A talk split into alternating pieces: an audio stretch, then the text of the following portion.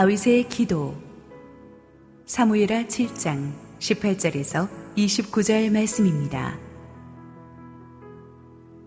다윗 왕이 여호와 앞에 들어가 앉아서 이르되 주 여호와여 나는 누구이오며 내 집은 무엇이기에 나를 여기까지 이르게 하셨나이까 주 여호와여 주께서 이것을 오히려 적게 여기시고 또 종의 집에 있을 먼 장래의 일까지도 말씀하셨나이다. 주 여호와여 이것이 사람의 법이니이다.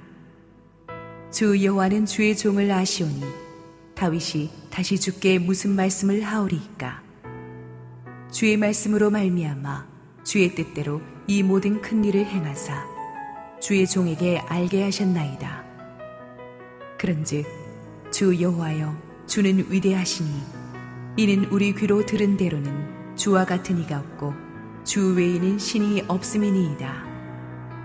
땅의 어느 한 나라가 주의 백성 이스라엘과 같으리이까 하나님이 가서 구속하사 자기 백성으로 삼아 주의 명성을 내시며 그들을 위하여 큰 일을 주의 땅을 위하여 두려운 일을 애국과 많은 나라들과 그의 신들에게서 구속하신 백성 앞에서 행하셨사오며 주께서 주의 백성 이스라엘을 세우사 영원히 주의 백성으로 삼으셨사오니 여호와여 주께서 그들의 하나님이 되셨나이다.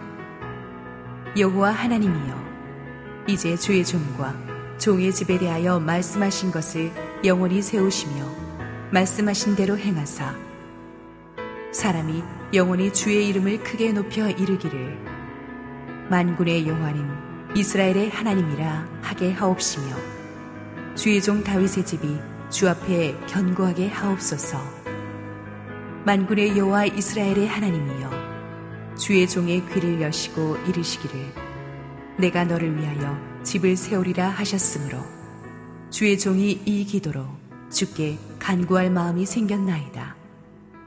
주 여호와여 오직 주는 하나님이시며 주의 말씀들이 참되시니이다. 주께서 이 좋은 것을 주의 종에게 말씀하셨사오니 이제 청하건대 종의 집에 복을 주사 주 앞에 영원히 있게 하옵소서. 주 여호와께서 말씀하셨사오니 주의 종의 집이 영원히 복을 받게 하옵소서 하니라. 할렐루야 우리 하나님께 감사와 영광의 박수 올려드리겠습니다. 축복된 주일 예배 현장에서 예배 드리시는 성도님들과 지금 실시간 온라인 생방송으로 한 마음으로 어, 집에서 예배 드리시는 국내의 모든 성도님들에게 하나님의 은혜와 축복이 넘치도록 임하기를 소원합니다. 우리 함께 기도하고 말씀 보겠습니다. 사랑하는 아버지 은혜 감사합니다. 부족한 종은 감추시고 오늘도 주님의 은혜로운 말씀을 우리 귀한 성도들의 가슴 속에 심어 주시옵소서. 예수님 이름으로 기도했습니다. 아멘. 한 사람의 영성의 깊이를 알 수 있는 방법은 그의 기도를 살펴보는 것입니다. 기도는 그 사람이 하나님을 어떻게 생각하고 자기 자신을 어떻게 생각하는지 우리에게 잘 보여줍니다.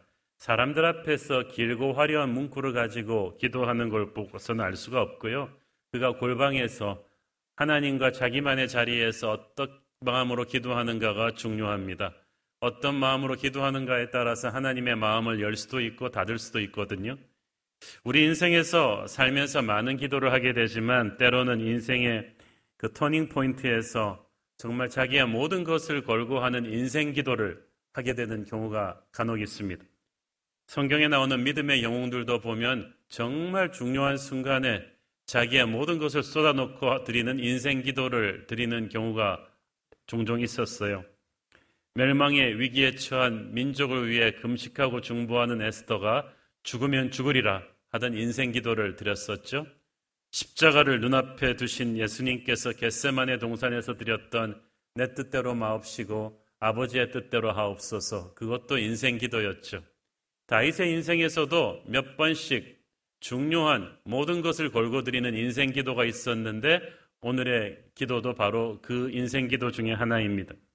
특별히 우리가 알아둬야 할 것은 다윗의 이 기도가 언제 드려졌느냐 하는 거죠. 지난주에 우리는 다윗이 성전 건축을 하고 싶다는 선한 소원을 하나님께 올려드렸다가 거절당하는 것을 들었습니다. 이 기도는 바로 그 하나님의 거절의 말씀을 나단에게서 전해드린 후에 다윗이 드린 것입니다. 여러분은 정말 하나님을 위해서 뭘 하겠다고 선한 소원의 기도를 했는데 거절당해 본 경험이 있습니까? 세상적인 일 하겠다는 것도 아니고 하나님의 일 하겠다는데 거절당하면 속상할 거예요. 다윗도 속상할 것입니다. 그런데 역사상 가장 위대한 기도 응답들 중에 상당수가 응답되지 않은 기도들, 내 뜻대로 응답되지 않은 기도들이라고 합니다. 참 아이러니하죠? 당장은 속이 상하고 낙담이 되지만 하나님의 큰 영적인 관점에서 볼 때 내 뜻대로 응답 안 해주신 하나님이 옳습니다. 어떤 사람과 결혼하고 싶었는데 그 결혼이 무산이 됐다거나 어떤 사업을 꼭 하고 싶어 기도했는데 결국 길이 열리지 않아 못하게 되었다거나 하는 자신의 기도대로 되지 않아서 하나님께 섭섭했던 경험들이 우리 중에 누구나 몇 번쯤은 있었을 거예요. 그러나 세월이 지나서 돌아보니까 하나님께서 나의 기도를 들어주지 않으셨던 것 또한 은혜였음을 우리가 알게 되죠. 지난주에 배웠듯이 하나님께서는 다윗의 성전 건축 기도를 거절하시면서 그 이유 중에 하나로 네가 많은 피를 흘렸기 때문에 성전 건축하기에 적합하지 않다고 말씀해 주셨어요. 이것은 다윗한테 참으로 가슴 아플 수 있는 지적입니다. 왜냐하면 다윗이 일부러 싸움을 좋아해서 전쟁을 한 것이 아니라 통일 이스라엘을 안정시키기 위해서 사사시대 그 수많은 외세 침략을 끝내기 위해서 누군가는 해야 됐던 전쟁들이었어요. 그래서 하나님께서 늘 다윗과 함께 하시며 승리를 주셨잖아요. 그런 불가피한 사정이 있었는데도 하나님께서는 다윗에게 네 손에 피를 많이 흘려서 성전 건축을 못한다고 하니까 다윗은 나름 섭섭했겠죠. 어, 우리 같으면 따질 수도 있었을 것입니다. 하나님 제가 싸우고 싶어서 싸웠나요? 제가 흘리고 싶어서 피를 흘렸나요? 누군가는 해야 되는 이 전쟁을 한 건데 하나님 그것 때문에 제가 자격 미달이라고 하시면 섭섭합니다. 이럴 수 있었는데 다윗이 그렇게 하지 않아요. 믿음의 영웅들을 가만히 보면요. 공통점이 하나 있는데 정말 하나님께 섭섭할 수 있을 때 섭섭해하지 않아요. 정말 하나님께서 자신이 가고자 하는 길을 딱 막으셨을 때 그때 하나님을 원망하지 않아요. 다윗이 그랬어요. 자기 뜻대로 안 되는 딱 이때 하나님의 브레이크가 딱 걸렸을 때 섭섭해하지 않고 하나님의 더 좋은 계획을 기다립니다. 반면에 영적인 실패자들은 자기 뜻대로 안 되면 노골적으로 하나님께 섭섭함을 드러내고 확 가슴에 분노를 방치하죠. 가인처럼. 그러면 순식간에 마귀에게 틈을 줘서 영적으로 무너질 수 있습니다. 다윗이 성전 건축의 소원이 거절당했지만 하나님께 섭섭해하지 않은 것은 거절당하고 나서 조금 기다리니까 하나님의 말씀의 후반부가 더 있었어요. 하나님은 항상 모든 문을 닫아버리지 않으시거든요. 그래서 우리가 상처받지 말고 잠잠히 기다리면 하나님께서 네 뜻대로는 안 된다 하지만 네 뜻보다 더 좋은 나의 뜻이 있다. 이 새로운 문을 보라고 하십니다. 다윗이 생각지도 못한 놀라운 축복들이 약속되었죠. 다윗아 너를 통해서 모든 전쟁이 종식될 것이다. 이제 백성들이 방랑자의 삶을 끝내고 한 곳에 모여서 사는 안정된 나라가 너로 인해 시작될 것이다. 내가 너의 이름을 크게 만들어 줄 것이고 원수들로부터 너와 네 백성들이 안식을 취할 것이고 너의 후손들의 왕위는 영원하리라. 그 약속에는 너의 핏줄에서 예수 그리스도 영원한 나라 예수 그리스도의 피가 그 예수 그리스도가 태어난다는 약속도 포함되어 있었어요.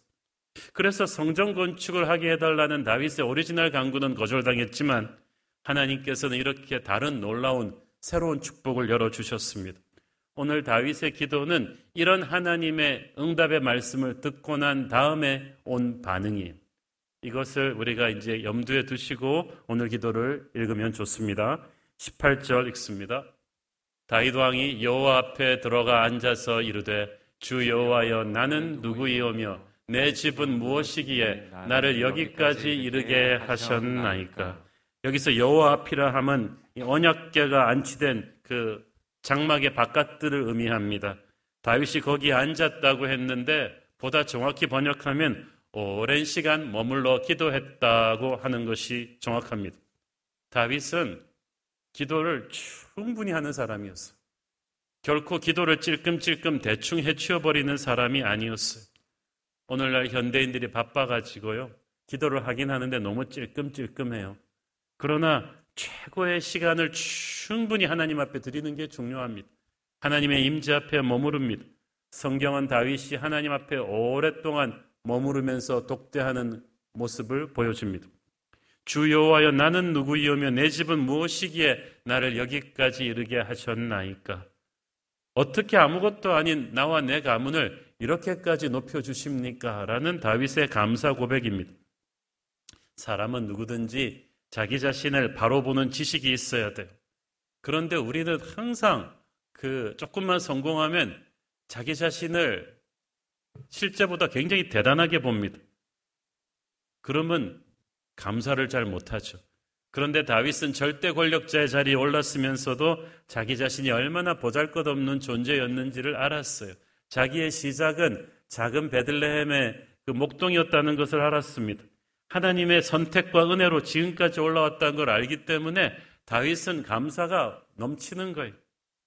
우리가 많은 걸 누리면서도 감사보다는 불평과 욕심이 많은 것은 이 은혜가 당연시 되었기 때문이 이것이 다 하나님의 은총으로 왔다는 것을 알지 못하니까 감사가 안 나오는 거예요. 나 정도면 하나님이 쓰실 만하지 하면서 은혜를 당연시 여기기 시작하면 감사가 사라집니다. 그러나 다윗은 그렇게 하지 않았어요. 자기가 축복받을 만한 가치가 없는 사람이라는 걸 알았기 때문에 다윗의 감사는 컸습니다. 19절 읽습니다. 주 여호와여 주께서 이것을 오히려 적게 여기시고 또 종의 집에 있을 먼 장래일까지도 말씀하셨나이다. 주 여호와여 이것이 사람의 법이니이다. 주께서 이것을 오히려 적게 여기시고 지금까지 베풀어 주신 은혜도 감사한데 하나님께서 이거는 시작에 불과하다고 하십니다. 하나님의 은총이 영원히 내 가문을 떠나지 않을 거라는 미래의 축복의 약속까지도 해 주십니다. 이것이 사람의 법입니다. 이 말은 이건 보통 사람이 입을 수 있는 은혜가 아니거든요. 너무 감격합니다. 이 뜻이. 20절 또 멋있는 말을 하죠. 주 여호와는 주의 종을 아시오니 다윗이 다시 죽게 무슨 말씀을 하오리까. 하나님의 말씀에 더 이상 토를 달지 않겠다는 거예요. 이게 자기 뜻대로 하나님의 말씀이 막 밀어주는 축복의 말씀이 아니라 자기의 오리지널 소원을 거절하는 말씀인데도 다윗은 토를 달지 않겠다고 합니다. 이게 영성이에요. 주 여호와가 주의 종을 아시오니 그래요. 내가 나를 아는 것보다 하나님이 나를 더 잘 알아요. 그러므로 하나님이 내게 최고의 것을 주시려고 결정하신 거예요. 그러므로 내 뜻이 거절당했다 해도 상처받지 않겠다는 뜻입니다. 더 이상 토를 달지 않겠습니다. 하나님이 생각이 내 생각보다 나으시니까 내 뜻과 하나님의 뜻이 부딪혔을 때 내게 캔슬되고 하나님의 뜻이 서는 것을 나는 감사하게 생각합니다. 이거예요. 이게 진짜 하나님 중심 신앙이죠. 여러분, 우리는 하나님의 뜻과 우리 뜻이 충돌할 때 항상 우리 뜻을 접어야 돼요.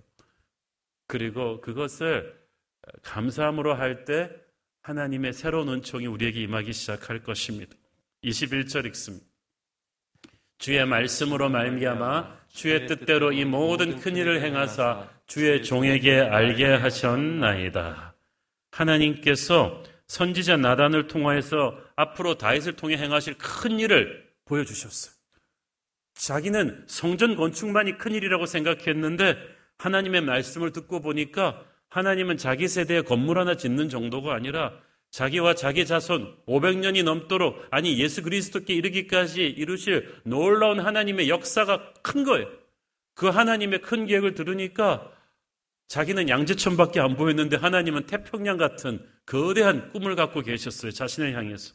주의 종에게 알게 하셨나이다. 다윗이 자신의 생각을 접고 하나님께 섭섭해하지 않고 하나님의 새로운 음성에 귀를 기울였더니 하나님이 영의 눈을 열어주셨다는 거예요. 할렐루야. 영의 눈이 열리니까요. 이전까지 못 보던 것이 보이기 시작했어요. 그러니까 기도가 달라져요. 19절 21절은 오늘의 다윗의 기도문의 전반부인데요. 하나님께 대한 감사가 주제입니다. 다윗처럼 어떤 상황 속에서도 감사로 기도의 포문을 여는 것이 너무나 중요합니다. 지금 하나님께 대한 자기 뜻대로 안 됐기 때문에 원망과 항의로 기도를 시작할 수 있는 상황이잖아요. 그런데 다윗은 감사로 기도를 시작해요. 왜냐하면 감사는 하늘 문을 여는 암호이기 때문이죠.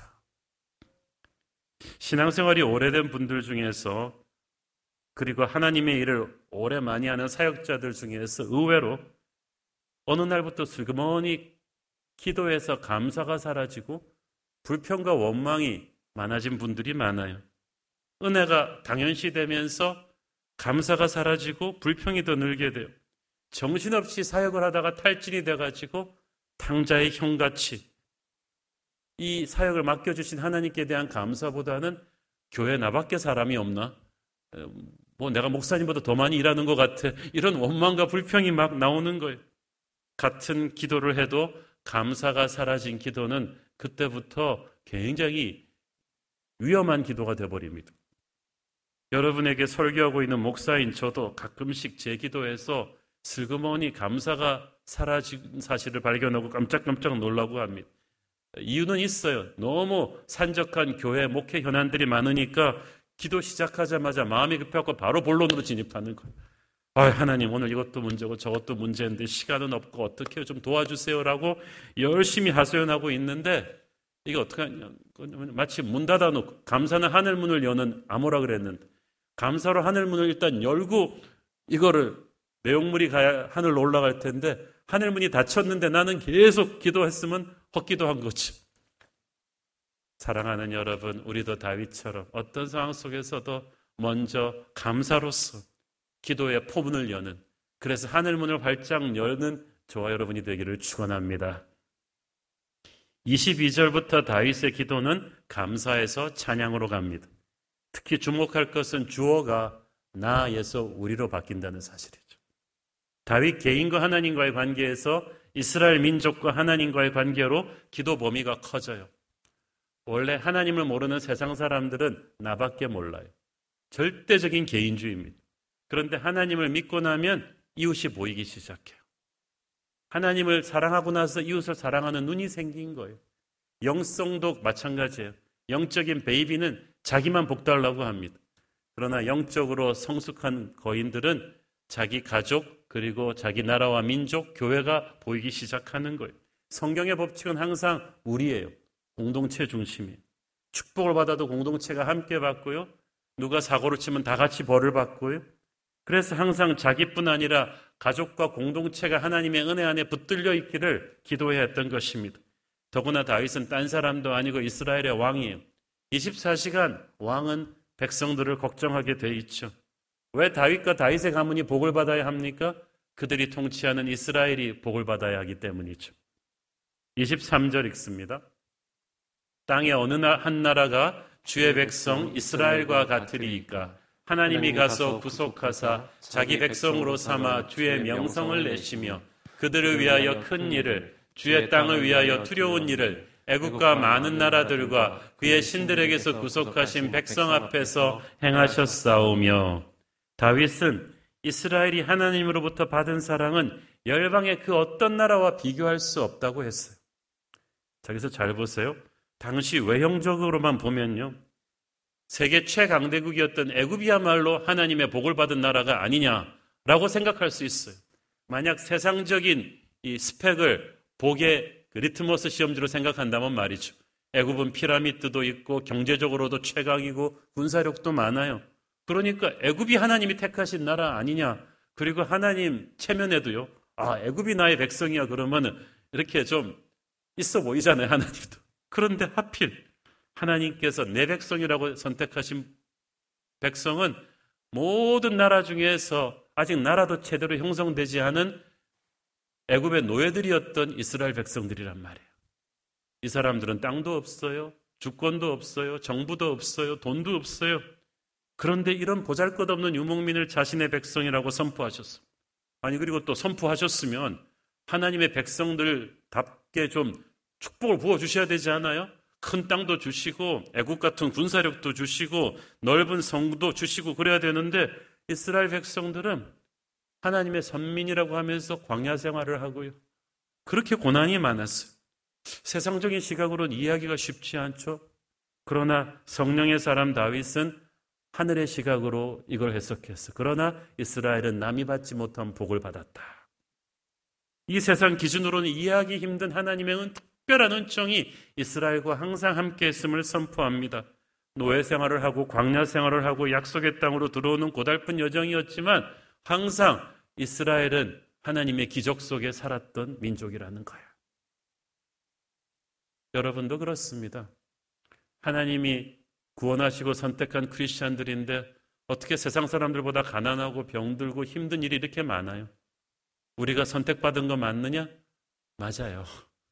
영의 눈으로 보셔야 돼요. 모든 하나님의 선택과 축복의 기준이 세상에서 복받는 것으로만 보면은 우리는 아닐 수도 있죠. 그러나 우리는 남이 받지 못한 복을 하나님으로부터 받았어요. 지금도 받고 있는 줄 믿습니다. 24절 읽습니다. 주께서 주의 백성 이스라엘을 세우사 영원히 주의 백성으로 삼으셨사오니 여호와여 주께서 그들의 하나님이 되셨나이다. 여기서 영원이라는 말이 나오죠. 그리고 세웠다는 말은 오래전부터 준비하고 세웠다는 뜻이에요. 그러니까 하나님과 우리의 관계는 이렇게 순식간에 끊을 수 있는 관계가 아니에요. 그래서 하나님이 오래전부터 우리를 선택하고 구원하고 선포하셨기 때문에 우리는 하나님을 주로 섬겨야 돼요. 다윗은 하나님께 이 사실을 감사하면서 찬양합니다. 이 두 번째 문단의 특징은 찬양이에요. 찬양은 하나님을 칭찬해 드리는 것입니다. 없는 걸 칭찬해 드리는 게 아니라 실제로 하나님이 하신 일을 구체적으로 칭찬해 드려야죠. 하나님이 나를 통해서 하신 일도 하나님을 칭찬해 드려야죠. 그걸 내가 다 영광 받으려고 하면 안 되죠. 하나님은 하나님의 자녀가 드리는 이 찬양의 칭찬을 너무너무 기뻐하시고 찬양하는 자에게 성령이 역사하십니다. 반대로 불평과 원망하는 자에게는 마귀가 역사해요. 그래서 찬양과 감사는 같은 기도라 그래도요, 로켓을 달아주는 것 같은 힘이 있어요. 그래서 여러분 기도에 힘이 빠질 때 다윗처럼 감사와 찬양으로 딱 포문을 열고 나가면요, 하느님께서 주시는 새로운 힘이 여러분에게 주어질 것입니다. 처음에는 감사, 그 다음에는 찬양으로 갔던 다윗의 기도가 25절부터는 방향을 다시 한번 틀어서 미래에 대한 소망으로 바뀝니다. 25절 읽습니다. 여호와 하나님이여 이제 주의 종과 종의 집에 대하여 말씀하신 것을 영원히 세우셨사오며 말씀하신 대로 행하사 말씀하신 대로 행하사 말씀하신 것을 세우시고 말씀하신 대로 행하사 여기서 다윗이 붙잡는 말씀은 너 성전 건축 못한다는 하나님이 닫아버리신 문에 대한 말씀이 아니에요. 지금 다윗이 붙잡고자 하는 말씀은 하나님이 새롭게 열어주시는 문, 네가 기도했던 건 아니지만 너와 너의 가문을 향한 축복의 그 말씀을 딱 붙잡는 거예요.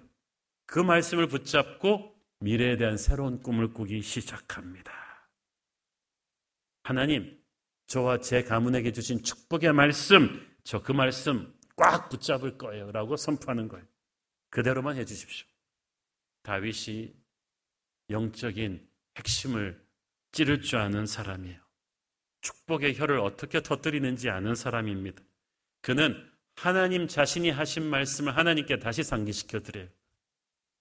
현실이 아무리 힘들고 절망적이라도 다윗은 그 현실 보고 전문가들의 보고를 참고는 하지만 그걸로 결정하는 게 아니라 하나님이 주신 약속의 말씀을 딱 붙잡고 하나님한테 다시 상기시켜 드려요.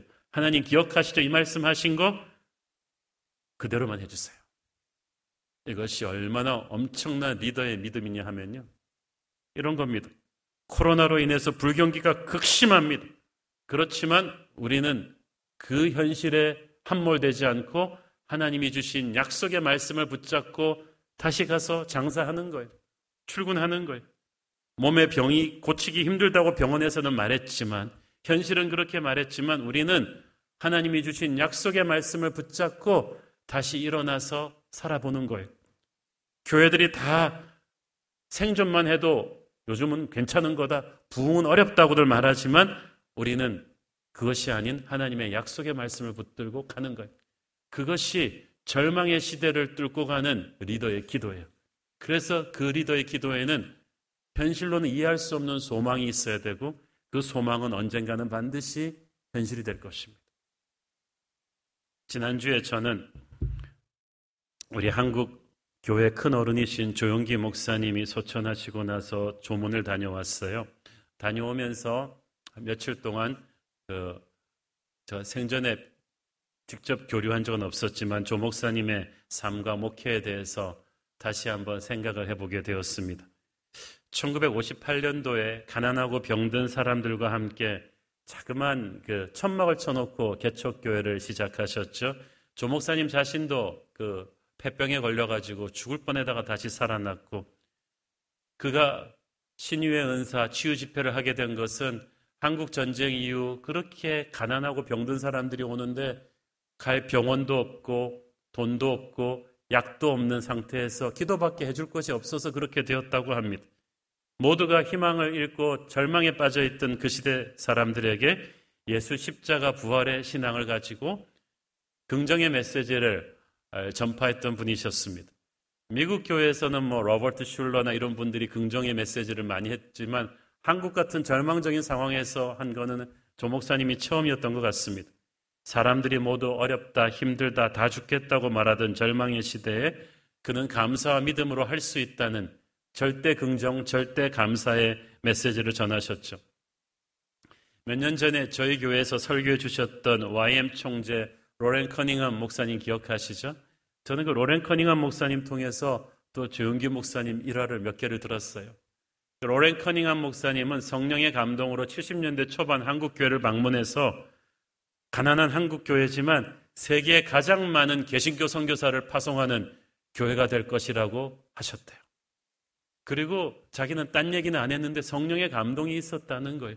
근데 그 70년대 초반 한국은 아직 북한보다 경제 지수가 떨어지던 너무나 절망적이고 어렵던 나라였다고 합니다. 그런데 이때까지 기독교 역사에서 세계 선교를 주도했던 나라들은 영국, 미국처럼 경제력도 있고 교회가 파워풀하던 그런 나라였는데 막 전쟁에서 벗어난 지 30년밖에 안 되는 그 가난한 나라가 어떻게 세계에 가장 많은 개신교 선교사를 파송하는 나라가 될 것인지 자기도 성령의 감동을 하면서도 자기도 안 믿기더래요. 당연히 한국교회 모든 지도자들이 그 얘기를 듣고 웃더랍니다. 조용기 목사님만 빼고. 그 조용기 목사님이 그러더라는 거예요. 그렇습니다. 우리나라가 가난해서 지금 자동차 비행기는 못 만들어도 전 세계에 복음을 전하는 나라가 될 것입니다. 저는 지금부터 그 준비를 하겠습니다 하면서 그때부터 방송 장비에 무지 투자하면서 세계 선교를 순복음교회가 준비했다는 거예요.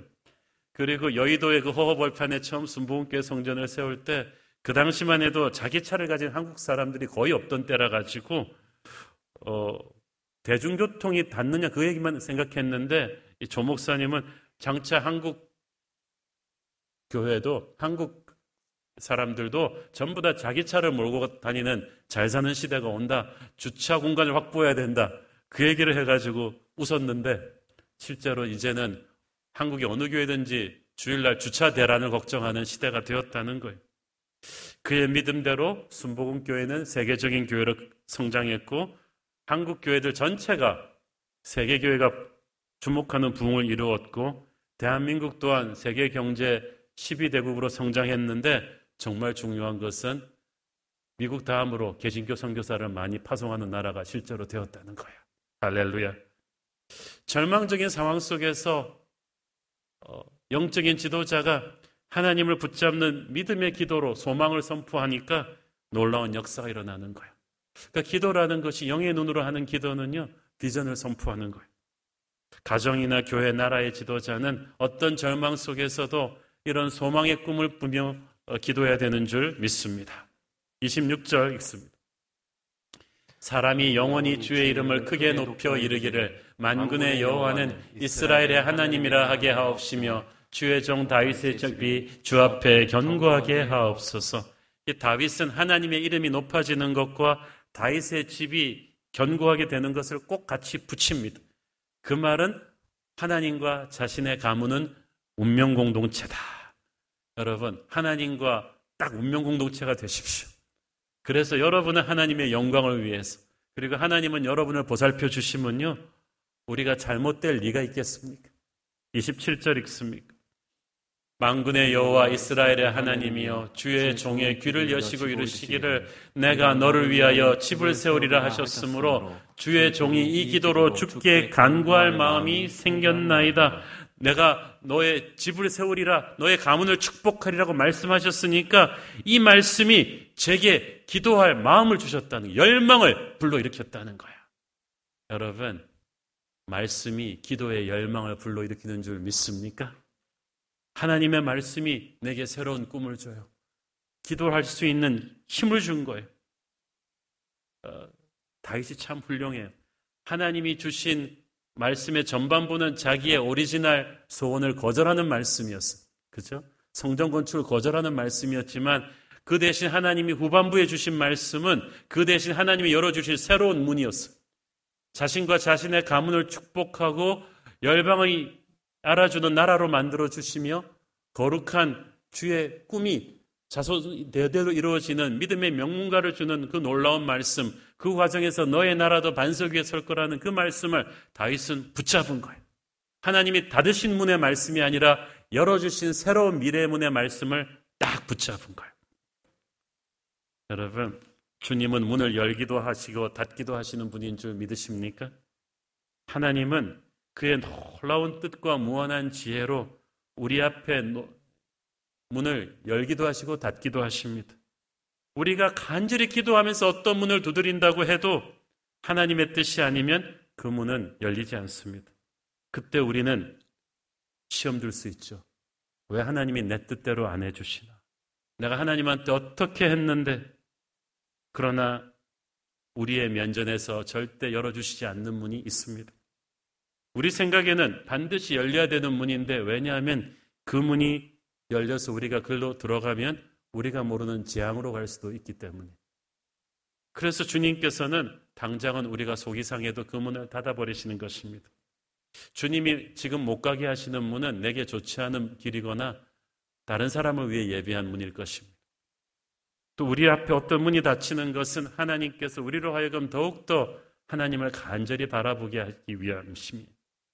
왜냐하면 내 뜻대로 쑥쑥 풀리는 사람 치고 간절하게 절박하게 기도하는 사람 별로 없거든요.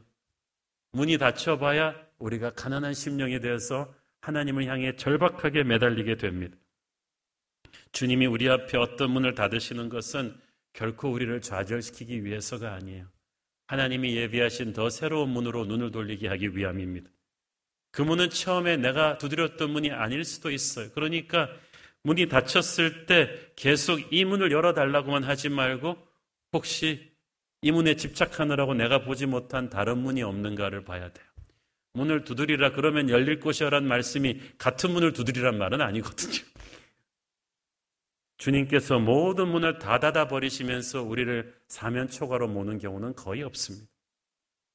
그래서 그때 우리가 우리의 삶을 우리 스스로 주관하기 원하기 때문에 이 사실을 잘 못 받아들이는 거예요. 매사를 내가 결정해서 처리하고 싶고 내 방법과 타이밍에 하나님이 맞춰줘야 되는데 이게 좌절되면 막 섭섭해요. 화를 냅니다. 이때 이 화를 억제하지 못하면 가인같이 돼버리죠. 그러나 우리가 조금 숨을 고르고 닫힌 문 앞에서 비명을 지르지 말고 하나님의 뜻을 기다리면서 새로운 문을 인내하면 하나님께서 우리가 회개시킬 건 회개시키시고 우리가 생각지도 못한 새로운 문을 열어주세요. 그래서 우리는 이 기도를 해야죠. 제가 그동안 너무 정신없이 달려오기만 하느라고 미쳐 보지 못했던 내 오리지널 문에 집착하느라 보지 못했던 주님 예비하신 새로운 기회의 문이 있지 않습니까? 저는 이 길 아니면 안 된다고 생각했고 이 사람 아니면 안 된다고 생각했는데 주님이 예비하신 제3의 문이 제3의 사람이 있을 수 있음을 기대합니다. 지금 제가 꼭 가고 싶은 이 길이 내가 가야 할 길이 아님도 알겠습니다. 제 부족함을 인도합니다. 주님 인도하여 주십시오. 이게 진짜 내려놓음이에요. 28절, 29절 읽습니다. 주 여호와여 오직 주는 하나님이시며 주의 말씀들이 참되시니이다. 주께서 이 좋은 것을 주의 종에게 말씀하셨사오니 이제 청하건대 종의 집에 복을 주사 주 앞에 영원히 있게 하옵소서. 주 여호와께서 말씀하셨사오니 주의 종의 집이 영원히 복을 받게 하옵소서 하니라. 다윗은 또 하나의 중요한 기도의 비밀을 알고 있었는데요. 그것은 하나님 중심으로 기도하는 것입니다. 내 사정이 얼마나 급하고 중한지, 일이 얼마나 다급한지는 중요하지 않아요. 내가 얼마나 공을 들였는지도 중요하지 않아요. 중요한 것은 하나님의 뜻이 어디에 있느냐는 거죠. 하나님께서는 하나님의 뜻에 집중하는, 그래서 하나님의 뜻과 충돌하게 되면 자기 뜻을 언제든지 내려놓을 준비가 되어 있는 그 사람의 기도를 아주 기특하게 생각하세요. 그래서 그 사람의 인생을 책임지실 것입니다. 다윗이 그런 사람이었어요. 철저히 자기 중심이 아니라 하나님 중심이에요. 그러니까 그 기도가 하나님 마음을 터치하는 거예요. 우리는 다윗처럼 우리의 기도 응답을 기다리는 것보다 하나님을 더 기다려야 합니다. 우리가 너무 조급하고 불안해져 가지고요. 하나님의 타임을 기다리는 것보다 우리 스스로 너무 빨리 답을 찾아내려고 하는 게 문제예요. 그래서 우리 기도에 대한 응답을 우리 자신이 만들어내고 나서 아멘 하면서 그게 하나님의 뜻이라고 밀어붙입니다. 이런 사람들의 특징은 하나님이 내 뜻대로 안 해주실 때 화를 내고 돌아앉는 거예요. 그러나 다윗은 분명히 자기의 선적 건축 기도가 거절당했는데도 화를 내며 돌아앉지 않았어요. 여러분, 하나님께 삐지고 섭섭해서 돌아앉고 싶을 때 돌아앉지 말아야 돼요. 그리고 거기서 하나님을 더욱 열심히 보면서 기다려야 돼요. 왜냐하면 진짜 축복은 그때부터 오거든요. 하나님은 우리 손에 쥐고 있는 진흙더미의 몹쓸 장난감을 버리게 하시고 하나님이 예비하실 최고의 보석을 주실 것입니다. 그래서 우리가 답을 찾아 헤매면 답이 나타나지 않는데 하나님을 추구하면 답이 우리를 찾아옵니다. 희한하죠. 28절도 보세요. 오직 주는 하나님이시며 주의 말씀들이 참되시니이다. 주의 말씀이 참되신데 더 무엇이 필요하겠느냐는 거죠.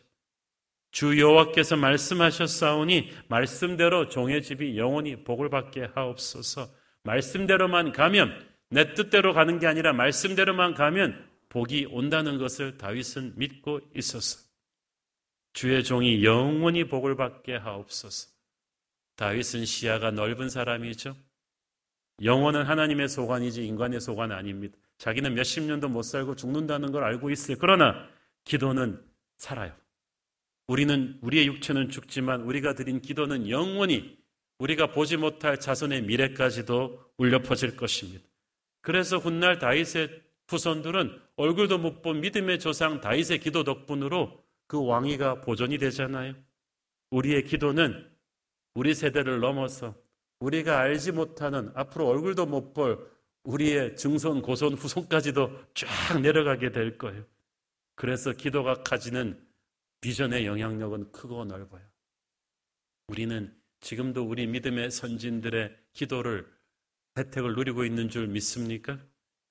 우리 민족이 가난하고 힘들던 시절에 주은기 목사님뿐 아니라 한경직 목사님, 김준건 목사님 같은 수많은 한국교회 지도자들의 기도를 보면 그 가난하고 척박하던 나라의 현실을 뛰어넘고 있어요.